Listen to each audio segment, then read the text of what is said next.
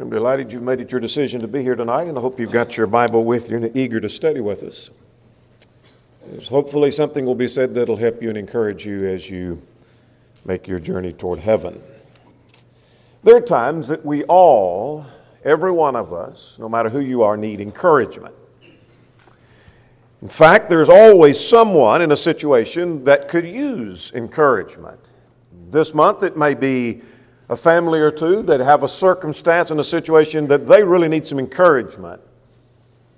Next month it may be someone else that needs encouragement. And the month after that it may be someone else who needs some encouragement because of varying circumstances from family to family.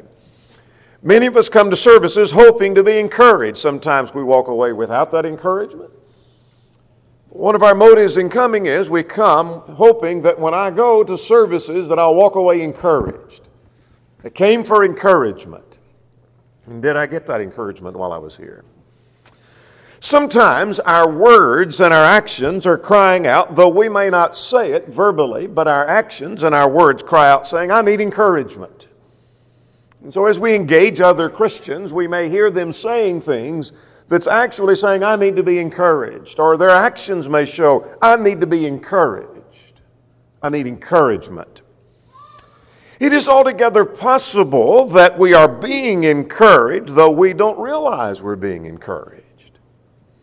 Maybe you come to services and you say, I, I, I came with the thought I wanted to be encouraged while I was there, but I really wasn't encouraged.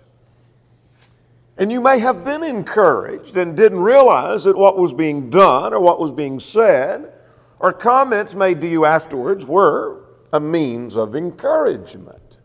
And you'll see why I say that a little bit later. So let's talk tonight about encouragement, the help that we all need. Let's talk about encouragement for a little while. Three things I want to talk about in our study tonight. Let's start with this. Let's start with the meaning of encouragement. One of the reasons sometimes we walk away saying, you know what, I really wasn't encouraged. I, I want some encouragement, and I wished you would encourage me. And you weren't very much encouragement to me. Those kinds of thoughts come because we may not understand what encouragement is. So let's define encouragement as it's used in the Bible. Let's start with this. Let's talk about the meaning of encouragement. Let's talk about what it does not mean.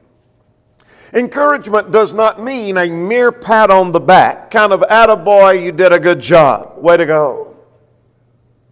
Now that might involve some encouragement when someone's doing what's right and we commend them and we do give them a verbal pat on the back and say, look, you're doing good, keep on keeping on.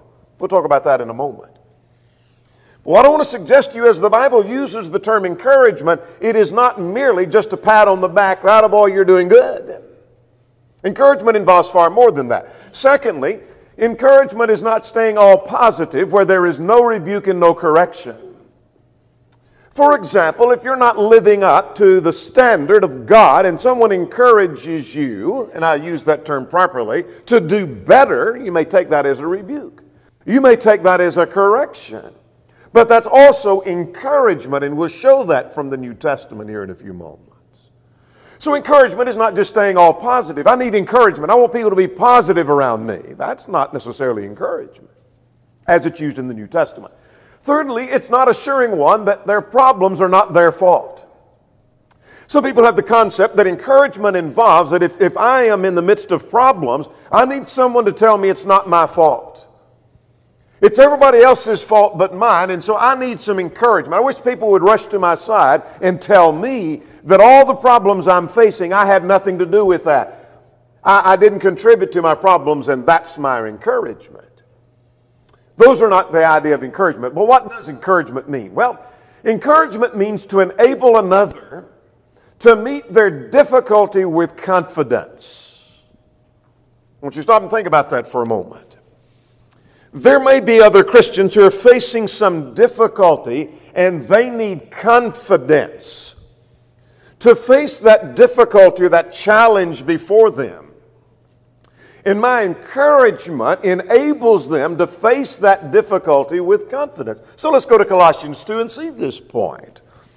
This is Paul in writing to the Colossians, and he wanted the brethren to know of some of the conflicts he had been through and things that he had endured. So let's look at Colossians two and in verse two, starting with verse one.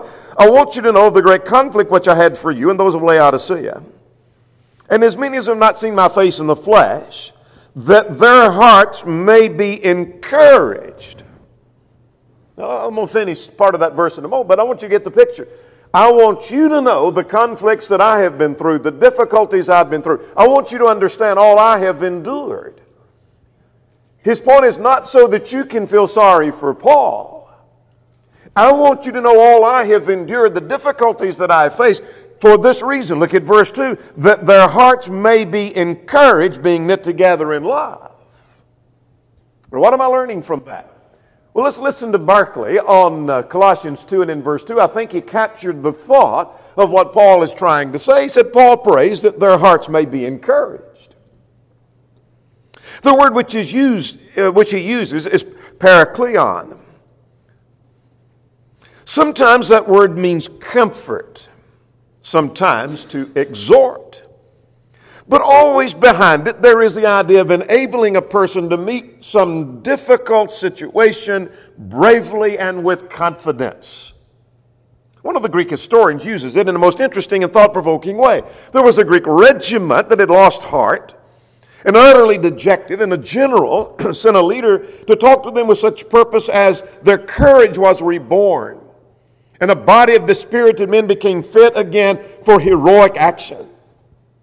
That is what parakleon means here. It is Paul's prayer that the church may be filled with that courage which can cope with any situation. So here are some, here are some brethren who, who are lacking courage to face their difficulties. And Paul is saying, I want them to be encouraged. I want them to have the courage so that they can face that difficult circumstance. Now, I'm beginning to understand encouragement. Encouragement has to do with enabling another to meet the difficulty with some confidence. Let's go back now to the Old Testament, and it means to strengthen someone, closely connected with that idea. Let's go back to Deuteronomy one, and I want to see a connection between Deuteronomy one and Deuteronomy three. Deuteronomy chapter one, this is um, Moses' first sermon as he is preaching. Deuteronomy one and in verse thirty-eight. The point being made that those who came out of Egypt were not allowed to enter in with the exception of Joshua and Caleb. Concerning Joshua, he said this, that the Lord is also angry with, I'm reading now at verse, uh, or verse thirty-seven, me for your sake, saying, even you shall not go in there, but Joshua, verse thirty-eight, the son of Nun who stands before you, shall go in there. Now what do we do with Joshua? Encourage him, for he shall cause Israel to inherit it. Now what does he mean, encourage him? Well, hold your thought there, and let's go to chapter three and in verse twenty-eight. But command Joshua, encourage and strengthen him. What does it mean? Well, it means you encourage him because he's going to be your leader. What he has the, the idea of, as he goes on to say in chapter three, is strengthen him. Help give him the strength by your encouragement or by your giving him courage so that he is enabled to go forward and do that which is indeed difficult leading these people. Now let's go to the book of Ezra, if you will. If you don't have a Bible, perhaps there's one in the pew close to you. We're going to be tracing a number of references tonight, both in Old and New Testament, getting the idea of encouragement. Now, what is encouragement? We're trying to define it. Look at chapter one and in verse six. This is when Ezra comes on the scene, and he was strengthened by something. I want you to notice Ezra chapter one and in verse six. This is the decree that was given by Cyrus concerning the, the rebuilding and repopulation uh, period. When the leaders come back, people gave willingly. Notice it, verse six. Ezra one and in verse six. Then all those who were around them encouraged them with articles of silver and gold, with goods and with livestock. Your footnote may say they were strengthened their hands with the gold and silver. In other words, all that they gave strengthened them and enabled them to do what they needed to do. But that was called encouragement in the New King James, by strengthening them to do whatever they need to do. Let's go further. It means to plead to action. Now this is interesting because in Luke chapter fifteen, you remember the elder's son in Luke fifteen. Then when he came back to the household and saw all the celebration of the younger son who had come back, uh, he got mad and would not go in. And his father came out, look at Luke fifteen and in verse twenty-eight, and pleaded with him. The word translated pleaded is the word that is translated encouragement in other texts. It is simply means he, he, he pled for him to take action. I want you to come in. So encouragement may be pleading for some action. Listen to Vines. Vine makes this observation that the Word, by the way, when the Bible talks about the Holy Spirit being a comforter, same word, same root word, same lemma form of this concept of encouragement. Same concept.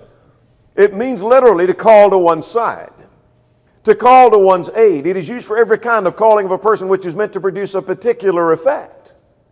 So it is the idea of calling to one's side because you're wanting to have a certain impact upon them. So why do you call them to their side? It might be to comfort. It might be to exhort. It's the idea of calling or beseeching. So here is the idea in Luke chapter fifteen. You are beseeching and begging someone, I want you to do this. I encourage you to take this action. I encourage you, or I am begging and pleading with you to do thus and so. That's encouragement, according to Luke chapter fifteen. Let's go to another passage. This one may seem a little bit strange. Let's go to First Kings twenty-two and in verse thirteen. I want to make a couple of points from First Kings twenty-two. And that is, encouragement can involve assuring one that is doing what is right that they're going to be okay in that and they're right in what they're doing and everything's going to turn out just fine. But that wasn't the case here but I'm, I'm in First Kings twenty-two, but I want us to look at a principle and then we're going to make some application of that. First Kings chapter twenty-two. I want you to notice in First Kings twenty-two, beginning back in the first part of the chapter, that the text talks about Jehoshaphat and Ahab are trying to decide whether they're going to take uh, uh, go to and fight with Ramoth-Gilead. Are they going to fight? And so Jehoshaphat suggested they consult the prophets about that. And they did, and the prophets all said, go, go do that. Go do that. That's what you need to do. And Jehoshaphat said, is there any other prophet around? Well, there's Micaiah, but I don't like Micaiah, Ahaz says, because he doesn't prophesy what I want to hear. So when they come to Micaiah, the, the messenger, look at verse thirteen, that went to Micaiah, here's what he told him. He said, now listen, the words of the prophets, with one accord, encourage the king. Please let your word be like the word of one of them and speak encouragement. Here's what he's thinking of doing. Here's what he's planning on doing. You tell him that what he's doing is okay. All I'm using this verse for is to define encouragement. He was encouraging him in the wrong direction, but encouragement is telling someone that what they're doing is right. You're headed in the right direction. Keep on in the right direction. That's what I'm learning from that. He received encouragement from these false prophets. So that's what you need to do, Micaiah. So what I'm defining is the concept of encouragement. It's to enable another to meet their difficulty with confidence, to strengthen them, to plead for action, to assure the one that is doing what's right that they're okay. Keep doing what is right. But let's stay with that same verse. I want you to learn, understand something. And that is, it's possible to encourage without a basis for that. It is altogether possible I could encourage someone, look, you're doing what is right. You're on the right course. You're doing the right thing. I've encouraged them, but there may not be any basis for it. First Chronicles is the same account we find in First Kings we just read. And that's where these false prophets encouraged to go fight with Ramoth-Gilead when the prophet of God had not said so. So it's possible someone could give me a pat on the back and say, attaboy, you're doing good, when I may not be doing good. It's possible someone could say, what you're doing is right when what I'm doing is wrong. I need to make sure that there is basis for my encouragement. Here's the second thing we need to talk about. And we'll have a better understanding of the meaning of encouragement. Let's talk about the need for encouragement. Why do we need encouragement? Well, first of all, because we get discouraged. Now, what do we mean by discouraged? The idea of being discouraged means it's the opposite of being encouraged. It is the idea of being deprived of courage and being deprived of confidence. When I'm lacking confidence and I'm lacking courage, then I am discouraged. I'll give you some Bible examples of that. Now, let's take, for example, this first one of Israel in Numbers twenty-one and in verse four. Let's go back to the book of Numbers. We won't take the time to trace all of this. It's an interesting study of Numbers twenty-one within itself. But in Numbers twenty-one and verse four, the text tells us that Israel, as they came to cross the land of Edom, or going to try to at least, the text says they had to go around the land of Edom, and the soul of the people became very weary, discouraged on the way. Now let's get the picture. Here is the idea. The children of Israel over here at Kadesh Barnea, they want to go across the land of Edom, but chapter twenty says they were forbidden to do that. So what they had to do is they had to go all the way around Edom and make it all the way up to the east side of the uh, the river so that they could cross over the river. That's what they had to do. Now here's the picture. The picture is they had been forbidden to pass through Edom. They became very discouraged. Two translations say they became very impatient. In other words, things are not going like they planned. One of the reasons we get discouraged is things are not going like I had planned for them to go. I had thought I was going in this direction and found out I've got some problems now. That's what they found out. Now the text says they became discouraged or impatient on the way. Two or three translations make the point, American Standard, New, King, New American Standard, King James footnote, that they didn't just get discouraged because uh, uh, on the way, but because of the way. In other words, because of that long journey around, because they had to go so far, and because things weren't going like they had planned, they are now discouraged. So now what happens? They turn against God, and they begin to complain according to verse five.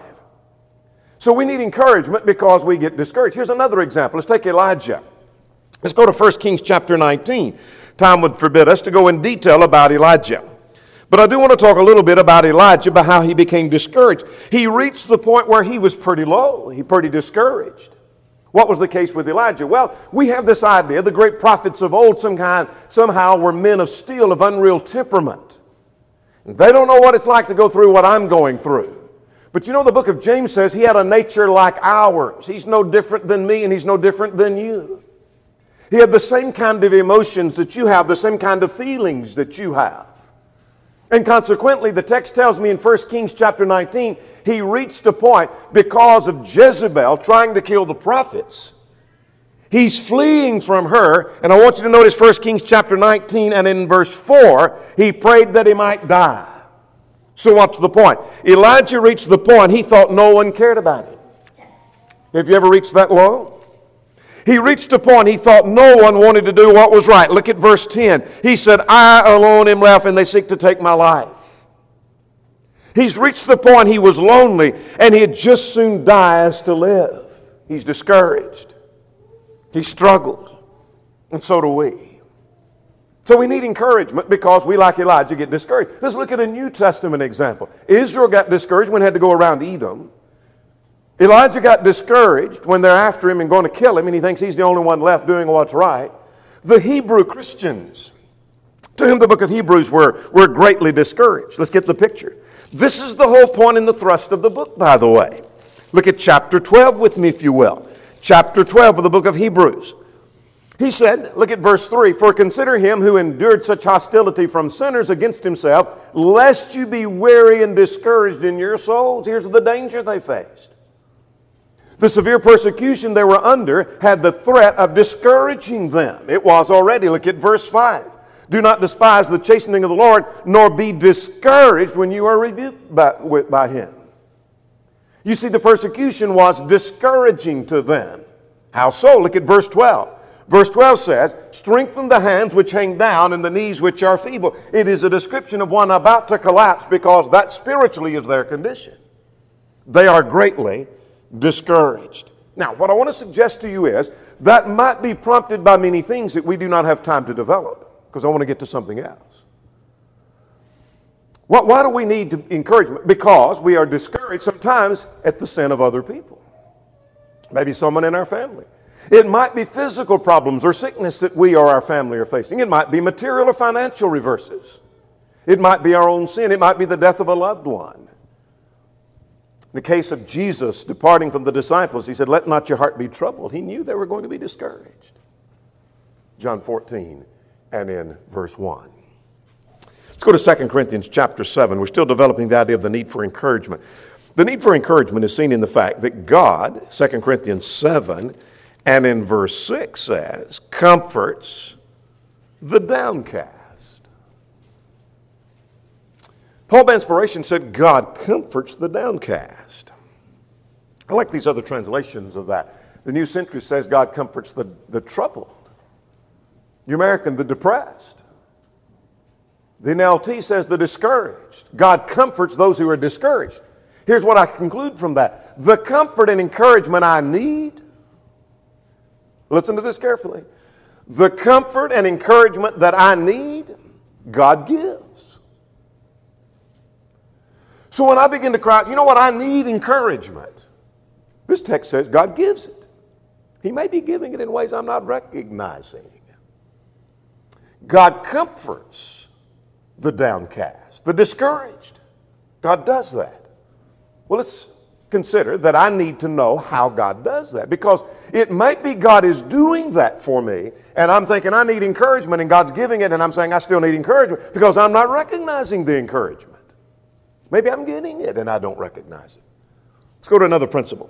Go to First Thessalonians five and in verse fourteen.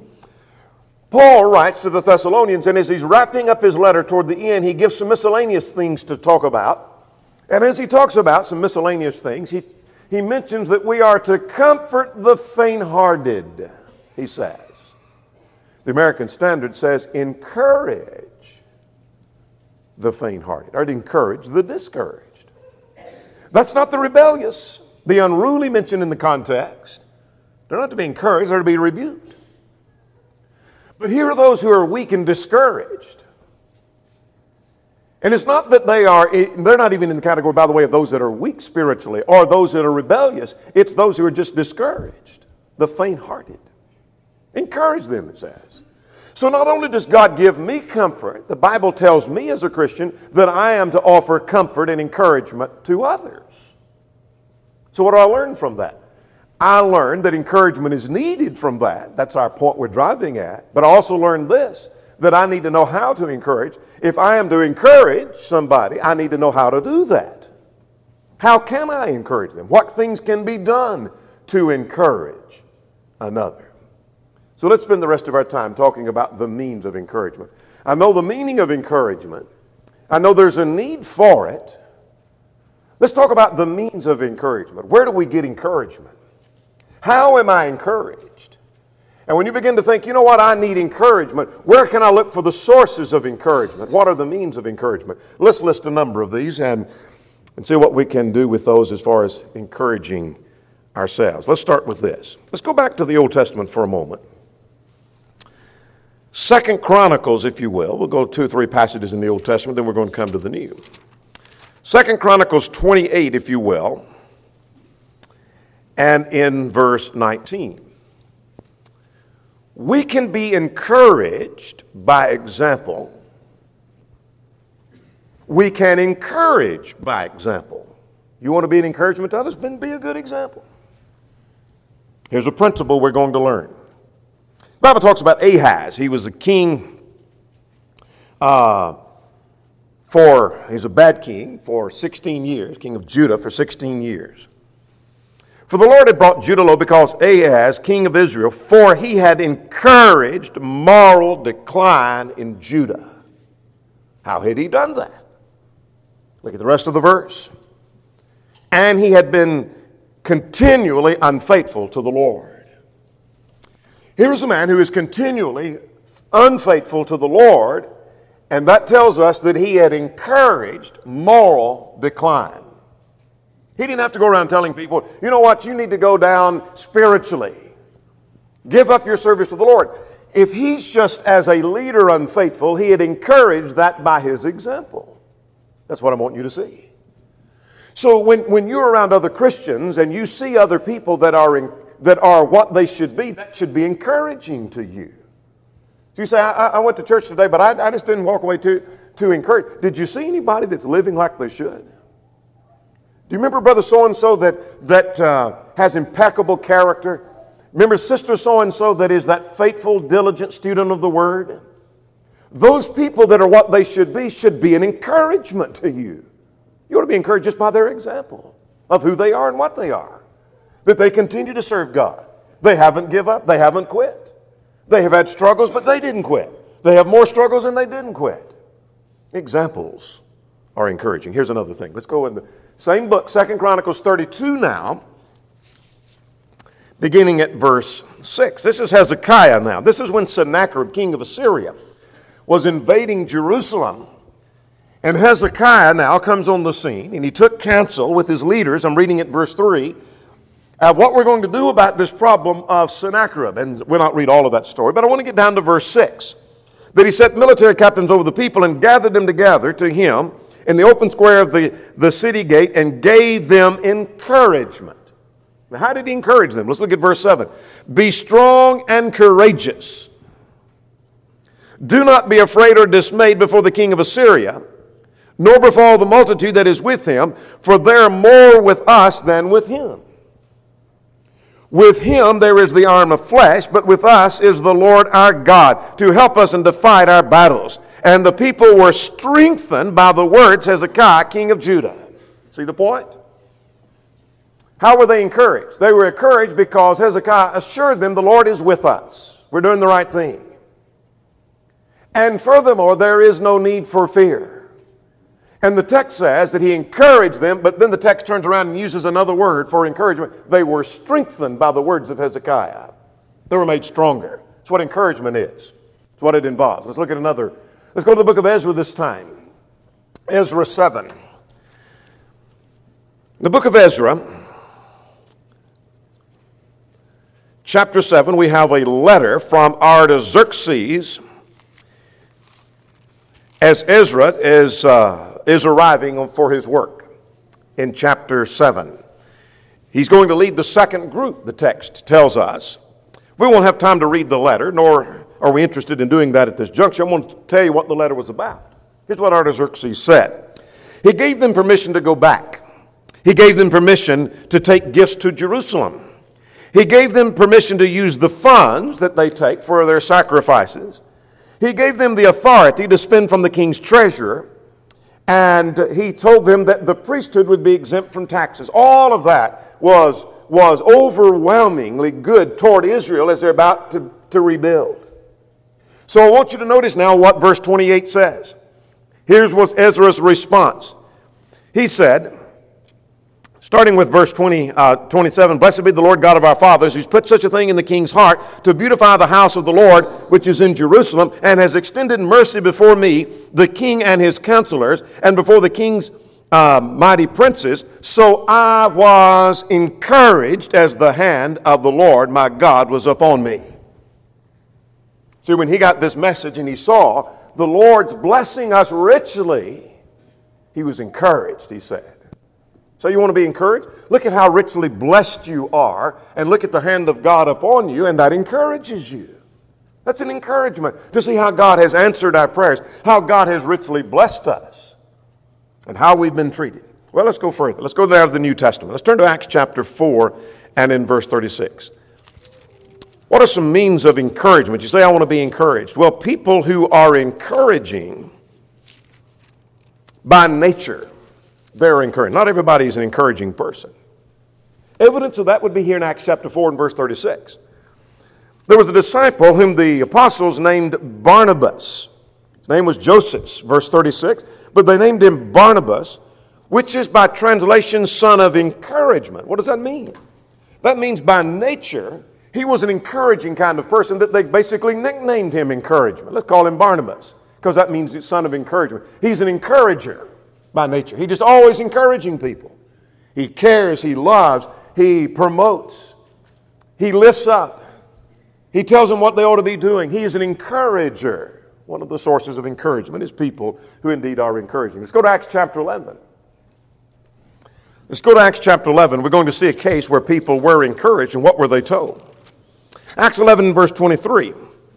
This is when um, Barnabas goes to get Saul, and, and uh, or Barnabas came as far as Antioch, and when he came, verse twenty-three, and had seen the grace of God. This is the same man who was the encourager, chapter four, verse thirty-six.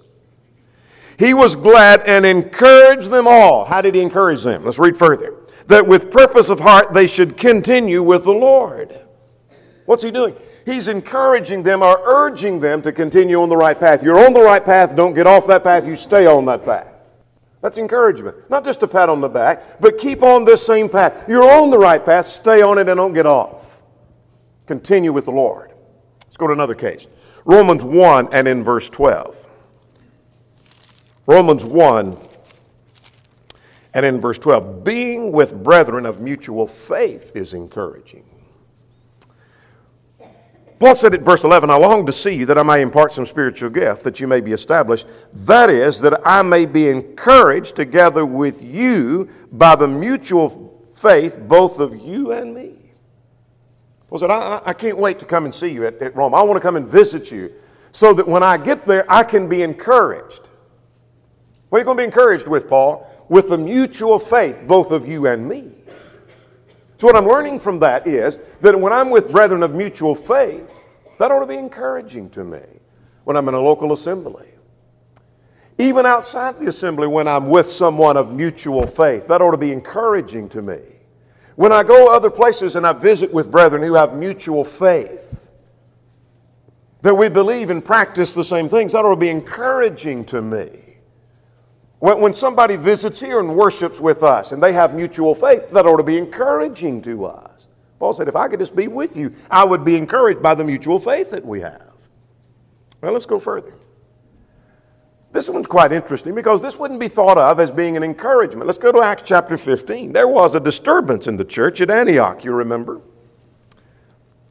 In fact, Acts fifteen said there was no small dissension. There's quite some division going on in the church at Antioch over the question, the doctrinal question, of whether or not circumcision was binding. They had to take the matter to the elders and the apostles in Jerusalem, and that's what Acts fifteen is all about, this Jerusalem discussion. So when they came together to the apostles and prophets, or the apostles and elders about the matter, they sit down and they begin to discuss it, and you'll recall how that there was a speech made by Peter, there was a speech made by Paul and Barnabas, and there was one made by James. One appealed to a direct statement from God, another appealed to, an, to uh, an approved example, and another appealed to an inference. What I want to notice, though, is when we get to verse twenty-eight, the answer to the question was given by the Holy Spirit. Here is the revelation of God. So when they came to their conclusion about the question, they sent a letter to the church at Antioch saying, here's what we have concluded. Not what we voted on and decided. What the Holy Spirit has revealed to us is the answer to the question. So when that letter is taken, now let's start at verse thirty-two. Verse thirty-one, and when they read it, they rejoiced over, verse thirty-two, its encouragement. Now isn't that interesting? You go back and read the letter. It begins at verse twenty-three and in, through verse twenty-nine and see if you see anything in the letter where they're patting them on the back, kind of, attaboy, you're doing a good job, y'all keep on. That wasn't the point of the letter. The point of the letter was to do this. They learned a doctrinal point. Here is the thing in question. Is circumcision binding? And the letter was to set the matter straight. Circumcision is not binding because we learned that from the revelation of the Holy Spirit. And when the brethren learned that, they were encouraged. That's interesting. They were encouraged by the revelation from God. They were encouraged by that. So when I learned some doctrinal point, maybe there's controversy in the church and we have a discussion. Maybe it's a Bible class or maybe it's sermons or maybe it's a debate we have and there's controversy raging. And when we see the truth clearly, somebody will walk away and say, I just get so discouraged over all this, this controversy. It just makes me nervous and I get so discouraged. Learning the revelation of God ought to be encouraging, the text says. When I see clearly the revelation of God on the matter. Let's go another, to another case, First Corinthians fourteen. This was in the context of spiritual gifts. And some thought the tongues were the superior gift. But Paul is pointing out, tongues without interpretation doesn't result in any learning or any revelation. So now notice he mentions about prophecy being the superior gift. He did that earlier in the chapter. But now to verse thirty-one. For you can all prophesy one by one. In other words, there don't need to be confusion. Speaking all at the same time, they need to be by order. And those that are not speaking need to be silent. Verse thirty. Why? So that all may learn and all may be encouraged. How are they going to be encouraged? From the prophecy that he just mentioned.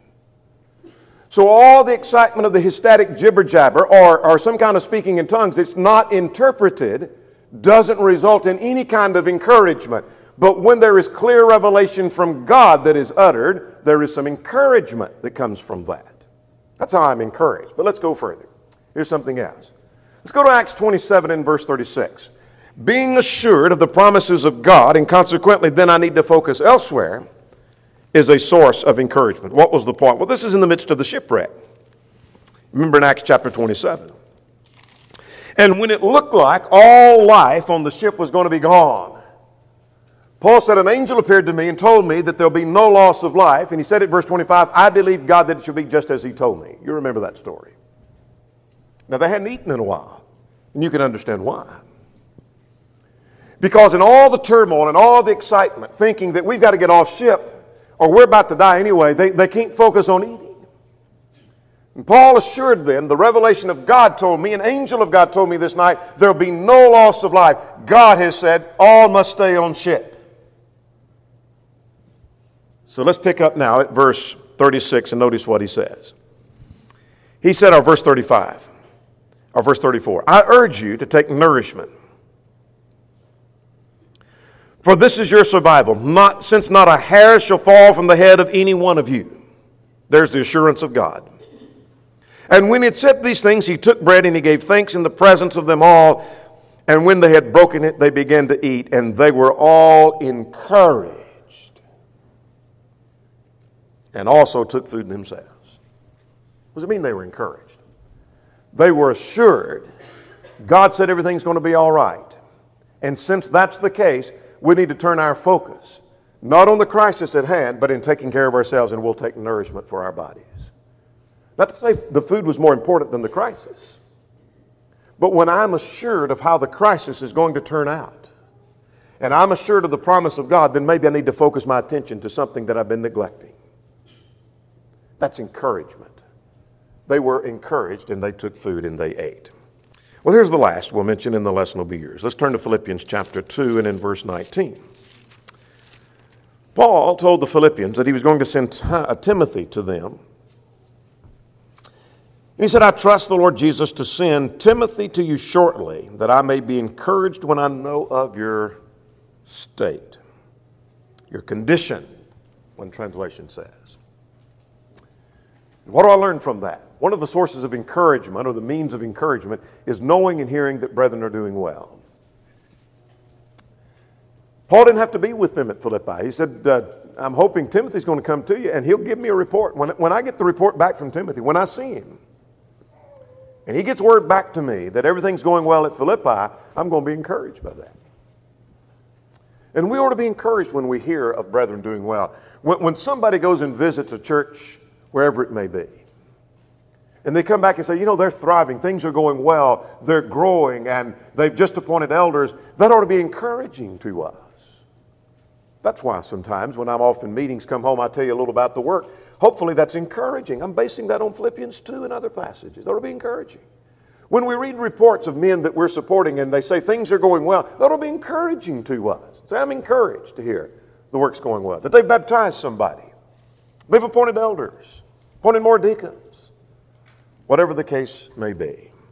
So what are some of the means of encouragement? Somebody being a good example, assuring us that the Lord's with us, seeing the Lord has blessed us, people who are encouraging, being urged to continue on, being with brethren of mutual faith, learning a doctrinal point, the revelation of God, being assured of the promises of God, and then hearing that brethren are doing well should be encouraging.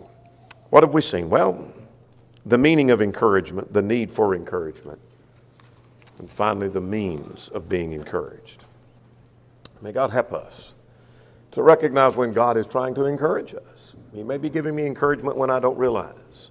That was a means of encouragement. That was supposed to encourage me.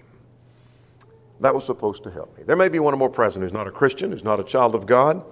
Would you come believing that Jesus is the Christ, the Son of the living God? Would you repent of your sins, acknowledge your faith, and be buried in the waters of baptism for the remission of sins? If you're subject in any way, would you come? While together we stand and while we sing.